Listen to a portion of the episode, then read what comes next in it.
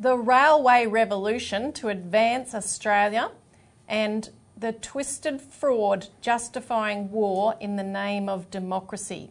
Coming up on today's Citizens Report.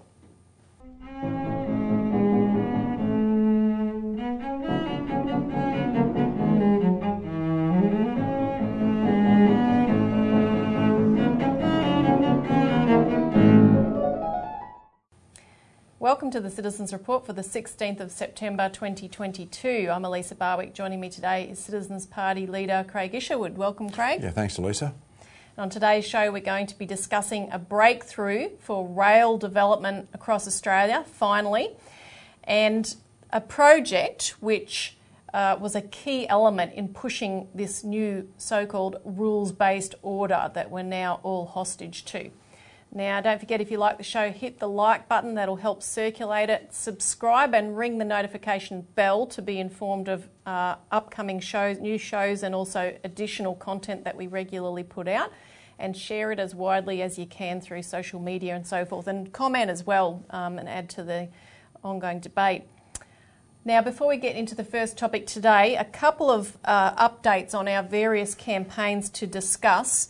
Firstly, uh, of course, as everyone that watches this show regularly would be aware, last week was a historic forum held in Parliament House in Canberra, hosted by the Licensed Post Office Group and um, addressed by former Cabinet Minister from New Zealand, Matt Robson, who was on the show last week, uh, and a number of members of Parliament, three MPs, addressed that forum, calling for uh, Australia Post to uh, take on banking take a role in banking. Now, as an, by way of update on that, uh, of course, Bob Katter is um, the federal MP who's putting forward the legislation, the bill, which is ready to go for that proposal. Uh, and his son, Queensland State MP Robbie Katter, just put out this brilliant little, just a minute or so, video promo for the uh, postal bank. He introduced it with a tweet saying, Why a government owned bank? Well, I'm glad you asked. So last week in Canberra, there was a big push for the Post Office Bank, which would be a government bank that would operate out of the post offices around Australia. And what that aims to address is to fill that gap in the marketplace left by the big banks. The big banks have exited uh, most of west of Queensland in some way. Uh, they've uh, they either closed the buildings, but a lot of the lending as well. They're just not offering loans there. The KAP has had as a foundation policy since its inception uh, a government bank to play a role in the development of Queensland and the broader regional Australia. And that's because uh, at the centre point of economic development is access and availability and affordability of capital. And the big banks have told us they just won't want to operate in these areas anymore, so we need to have a government bank to fill that gap. And the good news about that is, for taxpayers, it's a policy initiative that makes the taxpayer money, and there's not many of those around that make you money. So it's, it's business the banks don't want. Post offices can do it. It's been done in New Zealand right now, and the KAP is strongly supporting this push in Canberra at the moment. And uh, because we put two bills in Parliament before ourselves in that same way to provide a government bank. So there you go. That was a great little uh, uh, yep. demonstration there out the front of a post office somewhere uh, in an isolated part of Queensland, probably. Um, in his area, yeah. Yep. so that's you know, we need that kind of activity. So the more you can um, visit your MP, ring your MP, email your MP, and push this idea. Uh, of course, we have now five councils that have passed motions. These are local um, municipalities that have discussed and voted on um, the proposal and to lobby the federal government to go with this proposal to turn Australia Post into a postal bank to alleviate, especially the problem of so many uh, bank branches shutting down in regional areas. And uh, just on the eve of that postal bank forum last week, Strathfield City Council in Sydney became the fifth council to pass that through. Fifth of many, hopefully, Elisa. I mean, we're about to, the Citizens Party is about to embark on a, on a major campaign to contact every single council and councillor in the country in the coming weeks. Yes. So if you're a councillor watching this, you can expect to receive emails from us uh, and uh, you know requests for uh, well, we'll offer mm. to speak to any council about uh, what, what a postal bank means. Mm. And there's all sorts of interesting things that will come through that email. Yeah, and we'll put a link in the info box below where you can click to see the media release we put out this week telling you what you can do. Uh, and finding out further information of how you can organise your councils around this issue. Everything that you need is there. Um, now, on the same topic, um, we've just been informed of a parliamentary petition uh, to which we have about 20 days to um, really rack up a lot of signatures before this parliament, this petition gets presented to the parliament. This was initiated by Dale Webster from the regional, of course, as we've spoken about on the show many times. Dale, who also participated in the forum in Canberra last week, uh, has documented, which APRA should do, but of course they haven't, um, and they've been. Um, they've actually covered up the extent of the bank branch closures. So she's done the documentation. She's a winner of Quill and Walkley Awards. Um, so she put together this petition. I just want to read it out, and everyone, again, we'll put the link below, should click on this and sign this and circulate it to other people. So we really hit Canberra hard with this in the coming days. So it's a morat- calls for a moratorium on regional bank closures and a new inquiry. It says private research shows regional Australia has lost 62% of its banks since 1975, leaving just 1,062 located mainly in clusters in larger centres. The number of towns and cities with a bank has shrunk from 1,226 to 386. 575 towns that once had one or more major banks now have no form of bank at all. Another 146 towns are on the brink of complete loss of banking services with just one major bank open. Last year, regional Australia lost 113 Big Four bank branches. Locations included 45 towns that were stripped of their last or only bank. Of these, 23 did not uh, did not have a minor corporate, mutual, or franchise bank to fall back on. If a similar 10% cut to the branch network is made this year, 100 more branches will be lost in the next seven months. 50 towns will lose their last bank. This issue has not been looked at properly for 17 years. The Morrison government set up a task force into regional banking as a pre election stunt, but only put representatives of the banking industry and its own politicians on it. Just one public meeting was held. Findings have not yet been delivered. The petition request is we therefore ask the House to impose an immediate moratorium on regional bank closures, launch a new inquiry to pick up from where Money Too Far Away 1999 and Money Matters in the Bush 2004 left matters, and pulp any reports that come from the coalition's task force uh, and calls on people to sign the petition. So, yeah, and a very important release. I just heard anecdotally this week that the ANZ Bank in Kingaroy, which is where the Citizens Party originally was founded you know, mm. 34 years ago, is closing down. Mm. And the effect of that is that uh, if you want to get into any of the other banks that are actually in town, it's up to a three week wait to have an appointment with a banker. Uh, that's what's happened. Jeez. Because the, every, everyone that was with the ANZ is now moving to, another, to the banks that I are mean, still there. How are we supposed to run a functioning economy mm. in any region of the country when that's the case. That's right, and it, this is the, um, this is this is the, the, sort of like the hidden reality of what happens when you take a bank. Yeah. All the other banks get more customers, yes, but the services uh, get stretched. Mm. No, and we're going to talk about the implications of that kind of banking desert uh, as we go into our next segment, which we'll do now. So please sign that petition.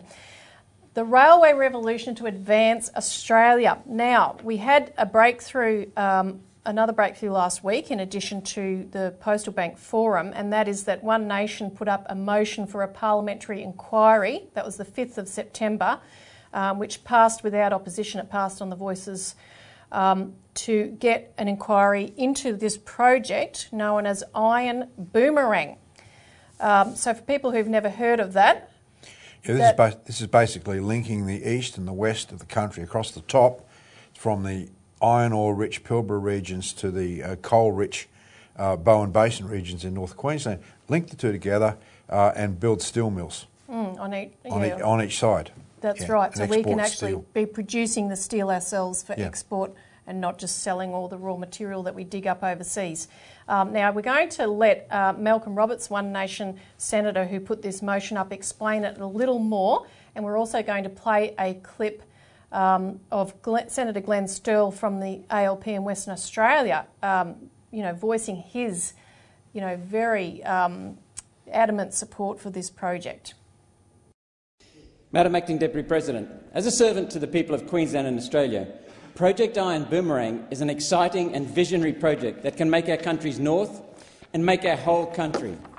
Project Iron Boomerang's main elements are a 3,300 kilometre transcontinental railroad with heavy-duty axle capacity connecting existing rail networks in the iron ore region of the Pilbara to the existing rail networks in central Queensland. On the way, linking with the existing Darwin to Adelaide rail line to improve freight movement nationally.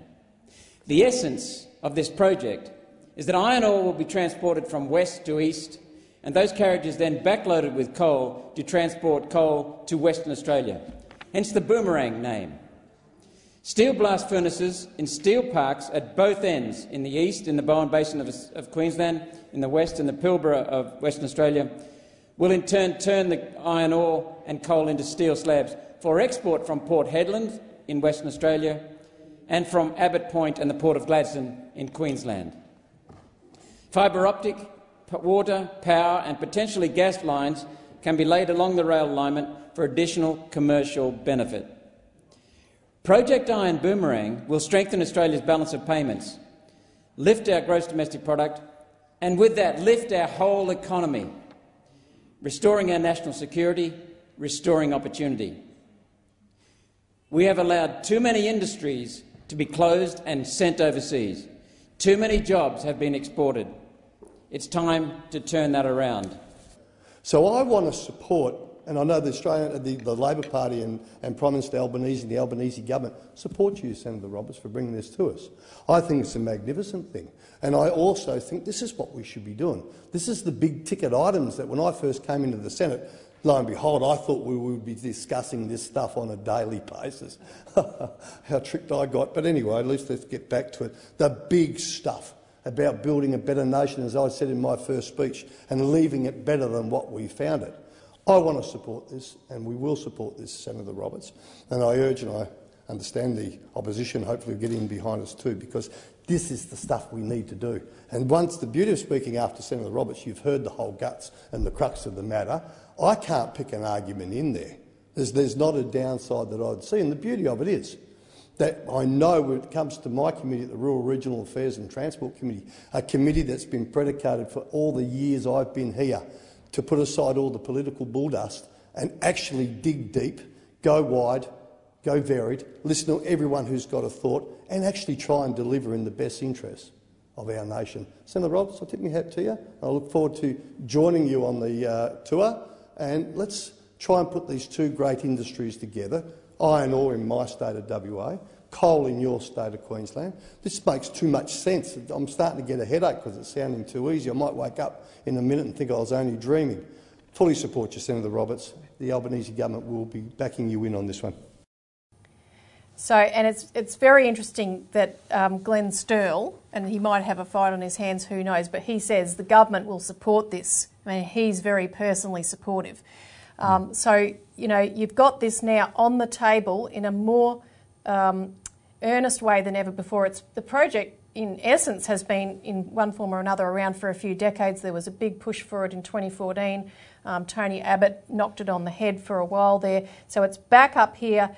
Um, originally, this inquiry was set to report by January next year, which isn't very long, but that was extended. They asked for an extension, which was rapidly granted so that it lasts one year, because obviously there's a lot to examine. Malcolm Roberts um, put into the terms of re- reference certain key things such as what employment would be created by this project, the benefit to Australian GDP and balance of payments from that increased productive capacity, um, what capital, energy and resources are required to build it and operate it, but you also have to look through at the feasibility of the design, Obviously, what is mandatory these days is environmental benefits and things or impacts of that nature, mm. relevance to national security and any related matters. So that's all going to be topic of pe- discussion. If people want to really understand what this is about, it's very exciting. The Citizens Insight, which is on this channel, this YouTube channel, actually interviewed the Glenn Isherwood interviewed the principal Shane Condon on Citizens Insight where we go through in detail what this project means for Australia. It's one of the most popular videos that we have on our channel, mm. uh, Lisa, because this video. is what people This is what people really want. This is why uh, the, uh, the Senator from West Australia, Glenn Sterle, uh, is really uh, excited about because this is a big nation building project. This is what our country needs. Yeah. And it's look, it's all ready to go. Shane Condon and his team, his company, have done all the work. They've done all of, all of the feasibility studies. All it requires is the imprimatur of government to provide the security of the uh, development precincts on either side of the railway line. Uh, and this is a max, massive railway line. I mean, it's going to run double tracked. It's going to be potentially automated trains, high speed trains, the latest technology of trains, you know, to, to, to minimise friction and stuff like that. Uh, very exciting stuff. And it, then there's also the development of a shipbuilding industry potentially mm. to build a new class of ships to ship the what, that's what's called first stage steel mm. from either end of the country to China and to other places for further develop, mm. further further um, uh, manufacturing. And Malcolm Roberts also, and you can watch the full video on YouTube. You'll see it probably just below this one, um, where Malcolm Roberts went on in that talk that we just heard a, a little bit of. Uh, that we can also mesh this in with the water projects of the Ord River scheme and so forth. So there's all kinds of really exciting potentials once you start to look at the drawing board and say, right, we've neglected the development of this country for too long. What can we do? We can fund this also through a national bank if we choose to do so. That's you know even the postal bank could make a contribution towards this. Uh, but there is also plenty of international. Unfortunately, there's plenty of international interest in providing the funds for it as well. But we want to go down the national. Yeah, um, and I wanted to make that point because there's no need for Australia to um, take foreign loans. No, there's none. There's no need for us to have to court foreign investment of any kind to build this. Um, and yet, at the same time, I want to bring China into the mix here. You know, we don't, you know, need to get loans from China. We don't need to get foreign investment. I mean, they're, they're reducing their foreign investment here anyway for obvious reasons. However, um, last week in Canberra, Robert Barwick from the Australian Citizens Party met with the Chinese ambassador, Xiao Qian, who told us that China is absolutely keen to cooperate with Australia in developing high speed rail because China are absolute experts in this area. And I'll come back to that. But he also promoted this idea that Australia should be building manufacturing industries to produce things like electric vehicles and batteries because, of course, we have. Uh, rare earth minerals capacity. We're among, well, we are actually the world's top producer of lithium, rutile, and the second largest producer of zircon. Um, and we're in the top five globally of producers for antimony, cobalt, lithium, manganese ore, niobium, tungsten, and vanadium. So we've got this incredible capacity, which actually the world desperately needs um, to produce these kinds of things. And China um, doesn't, you know, they don't want to insist on us selling all their raw material. They're quite happy for us to produce it here, which was very clear from the ambassador's comments, um, because it benefits them for other nations to uplift their capacities and their standard of living. And in fact, that's what the whole Belt and Road project was always and about. the win-win idea. Yeah.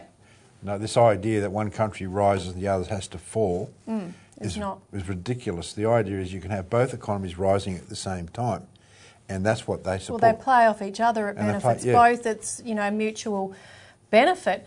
Um, and I just wanted to mention, in terms of that expertise in the high speed rail sector, Mm. that China uh, now has, and we cited in the um, alert service, 36,000 kilometres, but apparently with a new section of the Beijing Hong Kong high speed rail network, which started operation in January. The length of the high speed rail network in China is now 40,000 kilometres, which is the equivalent to the length of the equator. Uh, and all of this was built since 2008, which is not actually coincidental that that was the year of the global financial crisis, because that's when China started publicly agitating for a new financial architecture and economic development plans that would help lift the world out of the global depression we'd created by siphoning all the funding away from the real economy into speculation, which caused the crash. Um, so, and I just want to cite a couple of examples of the kind of rail development um, that's just being concluded just currently. And there's so much more. Of, of course, you couldn't go through it all, but um, I'll, I'll put video up in the background to show, for instance, this bullet train in Tibet. This rail line goes from Lhasa to Nyingchi. Um, this took six years to build for $5.7 billion. It, and some of these projects in China are extremely challenging. This one, for instance, is at very high altitude, so the trains require oxygen supply, um, not unlike an airplane. And to build it as well is much more challenging. That rail line continues through to Yunnan in China. Uh, and one of the problems they experienced was tectonic movements that, in less than one month, caused the tunnel one of the tunnels that they're building for the train to go through to be squeezed from a diameter of 12 metres to less than 3 metres, oh. meaning a car could not actually pass through it or just barely. Uh, and what they quoted in South China Morning Post was that the tunnel had come under pressure as great as 30 megapascals, equal to the combined weight of 75 elephants standing on a single foot. Ouch. um, so, I mean, these are the kind of challenges. It's relatively straightforward for Australia. I mean, China's had to build a lot of railway lines through deserts, which you can see in some of the footage that's been running in the background as well. So, they've got that experience. But with this particular tunnel, the engineers said it was the most challenging tunnel they ever built. They're still working to complete it and are looking to drill a hole through the mountain to relieve the pressure. And obviously, they're not going to give up on it. They're going to figure out the solution. As you're saying that, Elisa, I think about the Snowy Mountain scheme. You know, Australia was at the forefront of this type of technology. Yeah. Uh, we, we developed things called rock bolts. So Professor Lance Endersbee, that was one of the young engineers who has been working with the Citizens Party, well, he's passed away now, but he used to work with the Citizens Party continuously, was one of the pioneering, pioneering engineers for the development of hydroelectricity mm. for the mm. Snowy Mountain scheme and all of that sort of stuff. So we can get back to that, but yep. we've got to think in those terms. That's right. Real, real science um, and real development. And while other countries, um, such as India so, and so forth, are floundering in terms of getting high speed rail off the ground, um, countries that were helped by China, such as Indonesia, have really progressed rapidly. So, Indonesia has built, it's nearly completed, a 350 kilometre an hour railway line, which cuts the time to travel from Jakarta to Bandung down from three hours to 40 minutes. 58% of this particular line is elevated. There's 13 tunnels. Um, this was a project, um, 60% done by Indonesia, 40% by the China Railway Engineering Corporation, and part of a broader Trans Java rail network that would connect in eventually to other Belt and Road projects in Southeast Asia and it's going to be ready for its test run when the November G20 Leaders Summit takes place. So they're very proud of that. Uh, and in Laos too, uh, on the 3rd December last year, Laos opened the 414 kilometre Laos China Railway, which was built in five years by China, and it will hook in with the Pan Asian Railway, linking um, Laos to Malaysia with a Kuala Lumpur Singapore rail connection, which has been agreed to uh, to be built as well. Um, now, of course, needless to say, many parties present China going all over the world to build railway lines somehow as a threat. Um, and I was just looking at a um, page from the Centre for Strategic and International Studies, one of these big think tanks that um, promote as, as a threat, but it had some interesting graphs showing the, you know, the amount of rail building that China is doing and the countries where it's taking place and so forth. Um, but as I said, we don't need Chinese loans, we don't need foreign investment from most of which comes from the United States and from Europe to do this. We can actually take a leaf out of China's book and copy the way they do it. Now, how do they do it? Well, they don't use some communist funding mechanism, funnily enough, because most of the elements of um, the economic um, planning methods of communism in China have been long since eradicated, and the three policy banks that fund these kind of projects in China simply issue credit by putting out, they issue bonds or they borrow from China's central bank, hmm. which is the mechanisms used in every Western country. So that's the China Development Bank, the Export Import Bank of China, and the Agricultural Development Bank of China. Um, now, those banks are strictly regulated, however, so that they don't speculate with that money that they borrow. That money is directed into real development, and those policy banks are not beholden to having to generate a profit, unlike China's commercial banks. So these are um, you know, they're specialised banks that the government can direct to say, all right, we've got this project. Just say, like in Australia, we've got Iron Boomerang. Had we, did we have, if we had such a bank, the government could say, okay, you issue this amount of credit for this project, and it gets done. Yeah, well, Th- that's the the- power of government. That's why we talk about the need for a national bank. And in our formulation, our legislation, we call for the national bank to have $100 billion in capital to start with, which is issued, which is raised through the issuance of debentures or basically loans, you know, taking, you know, um, calling for people to uh, buy bonds. Debentures are just a special type of bond. So $100 billion, just a very, very basic 10 to 1 lending ratios, it's a trillion dollars. Hmm. But that, mo- that money would then be available for specifically these sorts of projects. Where would the $100 billion come from? Well, there's 3.5 trillion in the superannuation funds. Mm-hmm. Right, so the Yeah. government could mandate very quickly, know, if it had to, it doesn't need to, because I'm sure that that would be the, these debentures would be gobbled up by the superannuation funds very, very quickly because there'd be a government guaranteed return on that on those bonds. So this is how you can actually fund real infrastructure. It's not it's not um, you know rocket science in itself, Yeah. but it takes the power out of the private banking system, and that's what the private Yeah. banking system is you know terribly worried about That's because right. it just breaks the back of their power. And I mean, that amount of money, you know, in our super, and even if you just took a portion of it, you could build every project ever, that's ever been on the books Yeah. for this country. I mean, we've documented dozens of water, rail, energy, um, you name it, project. We could be going into space as well Yeah. uh, for that, you know, pittance of money. And this is what, yeah, this is why it's good to see that the the motion from Glenn Sterle, the senator, you know, what Mm. Malcolm Roberts has put up. This is real nation building development. This is what we need in our country to really transform the country into a more manufacturing based economy instead of a service based economy, to utilise and value add our resources instead of just shipping them off, off in ships, develop the steel. We could go to develop aluminium, and then of course there's other issues too, which we're not covering today, the development of nuclear power. So we actually take the uranium and, and potentially the thorium that we've got, and we're the, the world's largest. We have the world's largest uh, supply of thorium. It's all, around us. In fact, we could develop, you know, thorium-based nuclear reactors, but we just, we just need that political support, and it's coming. And you know, with the shortages of energy in the world, you know, there Oh, couldn't be a more important absolutely. moment to be talking about those kind of things. And just to follow through, I mentioned earlier that China, since the global financial crisis in 2008, had been pushing to, you know, quite openly, just saying, look, obviously what we've done has failed and globalisation needs to be more people oriented. Our whole approach needs to be oriented to the real economy. They did studies after the GFC saying that there was a split between the real economy and speculation and that had to be rectified and so forth.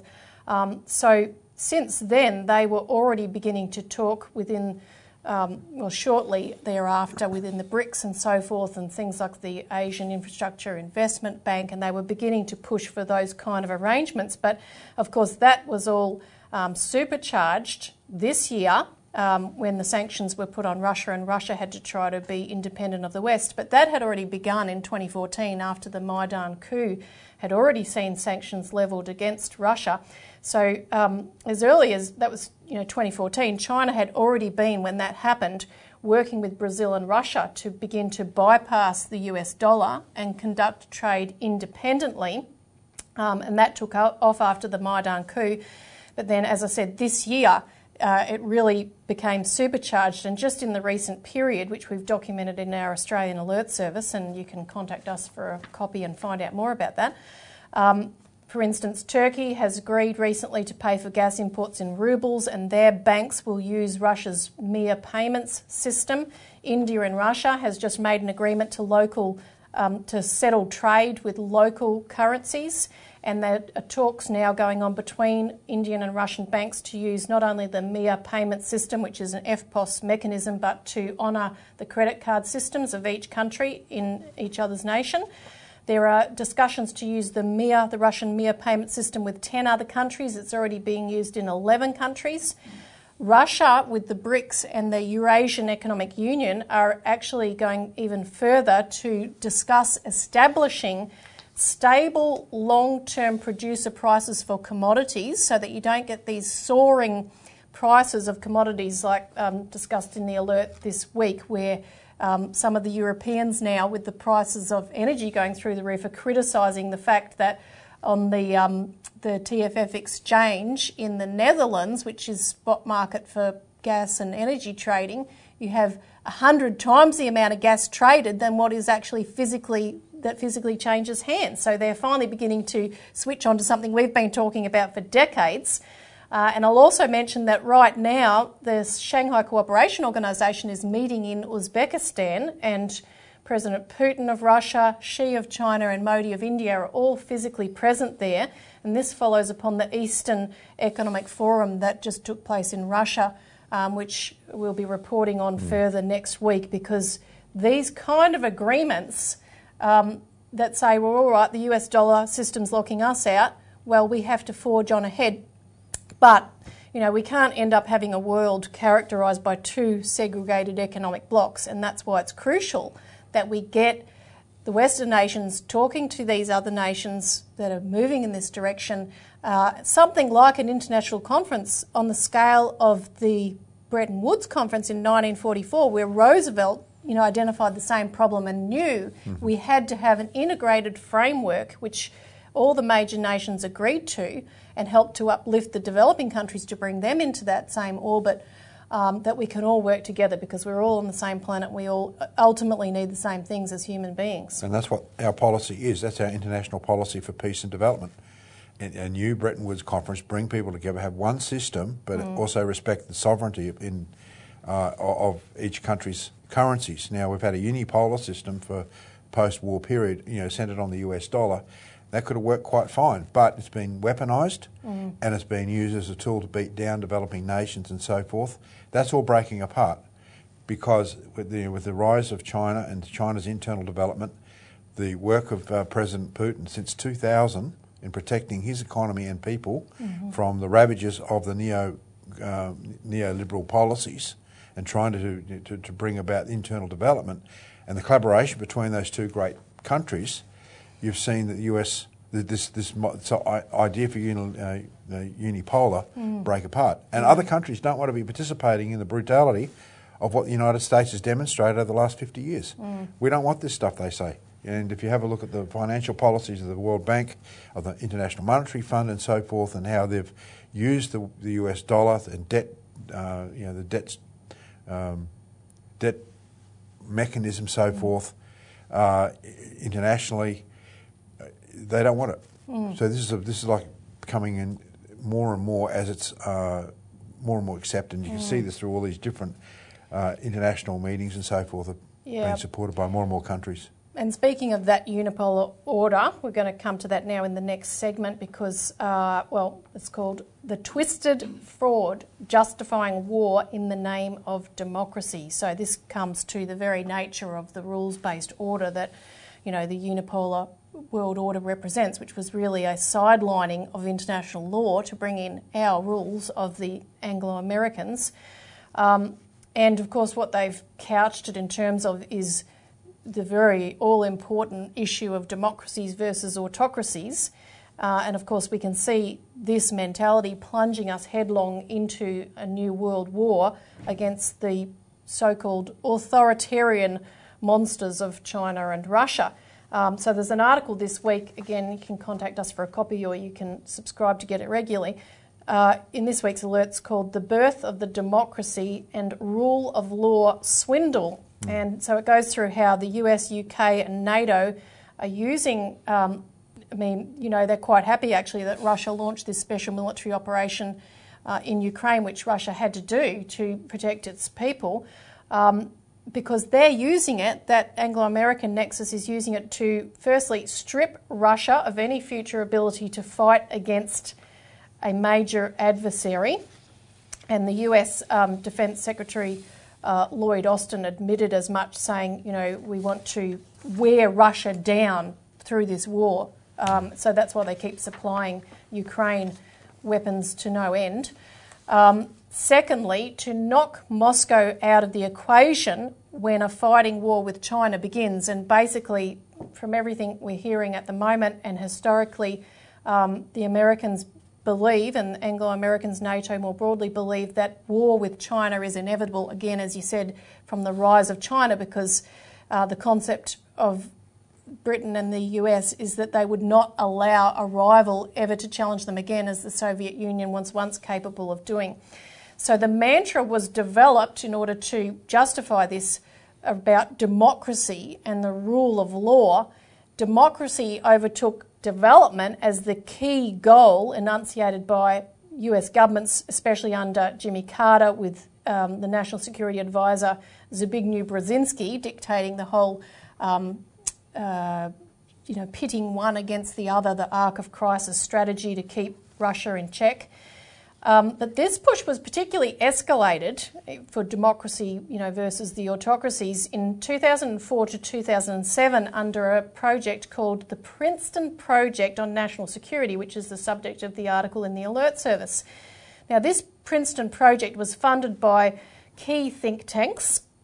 Um, we won't go into all the details of that now, but they consulted, these think tanks consulted, and the project consulted with people like Brzezinski and Henry Kissinger and in their 2006 final report, um, this is in a nutshell defines what it was all about.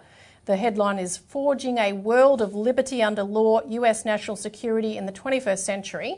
Um, it said that the US was, quote, lacking a single organising principle for foreign policy like anti fascism or anti communism. Mm. In other words, they had to go out in search of an enemy image to provide to people. An easily marketable enemy, enemy image. Mm-hmm. Yeah. They said the project go- project's goal was to build a consensus for a new global crusade against all opponents of the liberal world order. Neoliberal world order, which means policies that destroy nation states and provide the necessary uh, revenue streams for the private banking, international private banking oligarchy. Mm-hmm. The banker's dictatorship, as we refer to it. That's right. And the interlinked other goal was to form a new concert of democracies. So, again, as I said, sidelining um, the recognised international authorities and bodies such as the United Nations that emerged after World War II. And it explicitly says this is a quote if the United Nations cannot be reformed, the concert would provide an alternative forum for liberal democracies to authorise collective action, including the use of force by a supermajority vote. Its membership would be selective, it goes on to say. Um, and it then calls for reviving the NATO alliance by updating its grand bargains and expanding its international partnerships, building a networked order of informal institutions, think AUKUS and so forth, uh, such as private networks and bilateral ties. So, this is exactly what's been going on. And then it says that at their core, both liberty and law must be backed up by force. Or wars. And it says forging a world of liberty under law means understanding the role of force in upholding the law and enforcing the order necessary for liberty to flourish. Uh, and then in specific cases, the preemptive and even preventive use of force may be necessary. I mean, this defines all their regime change wars, which supposedly were necessary preventatively or preemptively to protect us, such as from Saddam Hussein's weapons yeah. of mass destruction, right? Yeah, well, those lies. I mean, this is this is a so-called democracy is at work here, right? And and people get very cynical about. Well, just take take take have a look at what's happened in our country under Scott Morrison look at the uh, look at the uh, the lies mm. that have come out. Look at the lies within the banking system, the Royal Commission. This is a great democracy the at work. Secret ministries. Yeah, secret secret ministries. You know. Uh, oh, great. You know, so I don't think we can throw stones here. We live in too much of a glass house. So, so this is the great idea of democracy that mm. they put up here, as opposed to the autocracies. You know, why do you need to use force to protect democracy if it's what the people want. Well, that's the point. It might what the people want, maybe not what is not what the majority of the financiers want, the bankers want. I mean, look what's happening in our country right now with the increasing interest rates. Look what's mm. happening with the, the, the, economic collapse of our country based upon the fact that we're a service country, a service economy. Do you think the people want war with China? Of course they don't. Mm.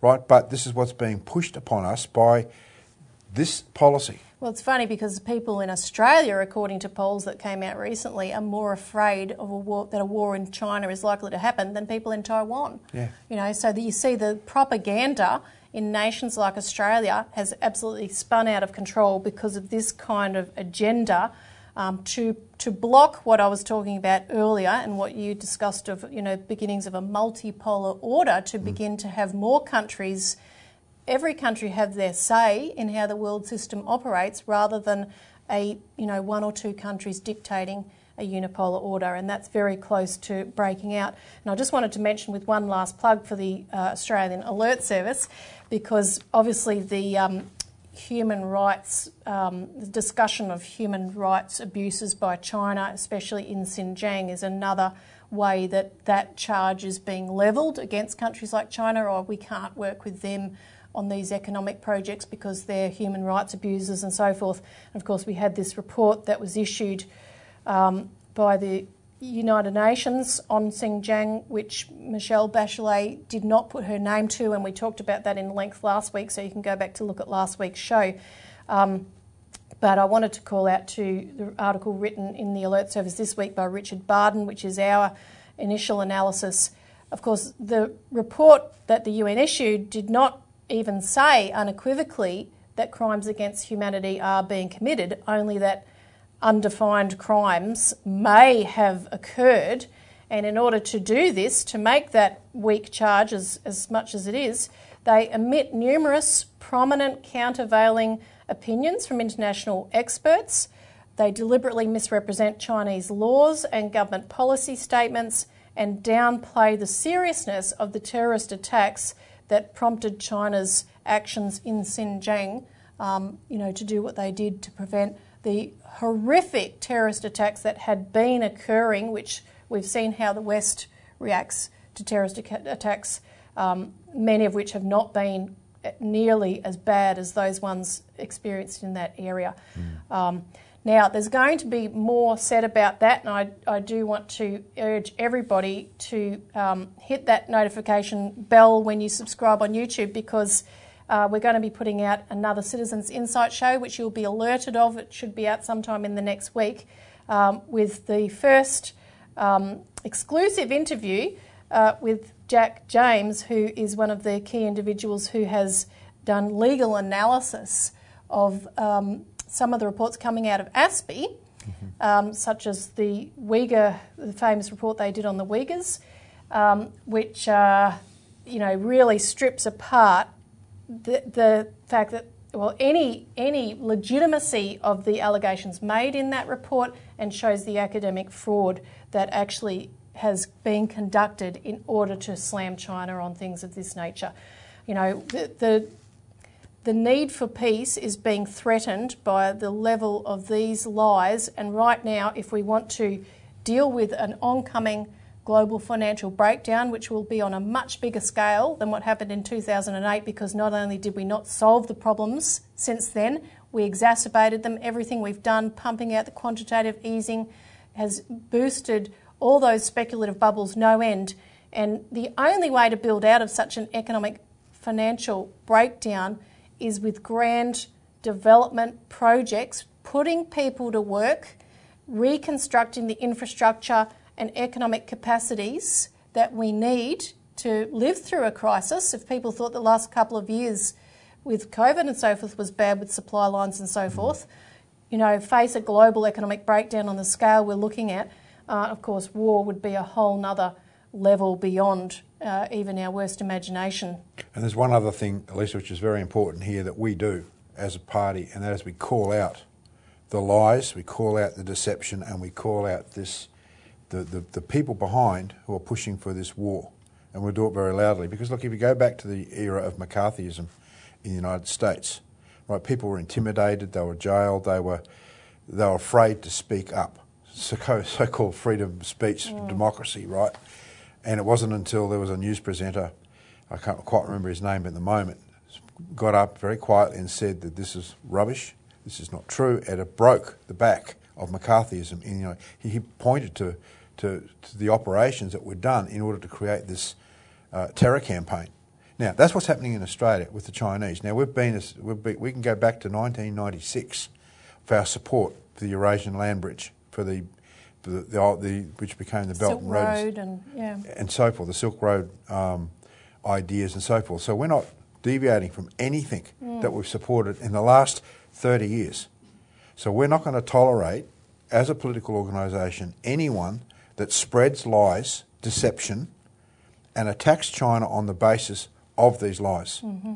And if that means that we have to become uh, the only voice to do it, then we shall do that. And if people say we're funded by Beijing or something, well, you can say it as much as you want. It's not the true. The Australian Electoral Commission knows it's not true because we're a very transparent um, political party and have to abide by those rules. So, you know, they can say what they want. We'll continue to fight for the And that's, truth. that's why I think uh, Jack James's interview is a much, much needed added uh, um, uh, expose Mm. to our work because it gives people the truth of what's going on. And this is the problem. The major media, ABC in particular, they've got a political agenda. You know, SBS. We've seen we've been attacked on SBS, or Robbie, your co-presenter, has been attacked on SB, SBS. We've seen the attacks from Sky News. We've, and the Murdoch media is disgusting. It always has been. It's the war-mongering media. media. It promoted the Iraq war and so forth. We represent an alternative news channel to get out the actual necessary information, which is fact-based, in order for people to make proper decisions. And without us, there wouldn't be anywhere else to go. No, that's right. So join us in the fight. Get um, a copy of our alert. Get online. Click on the links below. Don't forget to sign Dale Webster's petition. That's probably your first thing to do.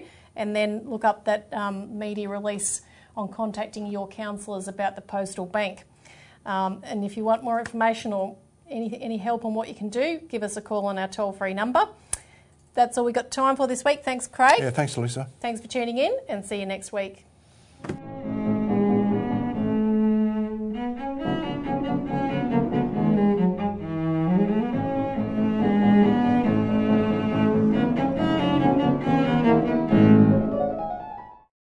Authorised by Robert Barwick, Citizens Party, Melbourne.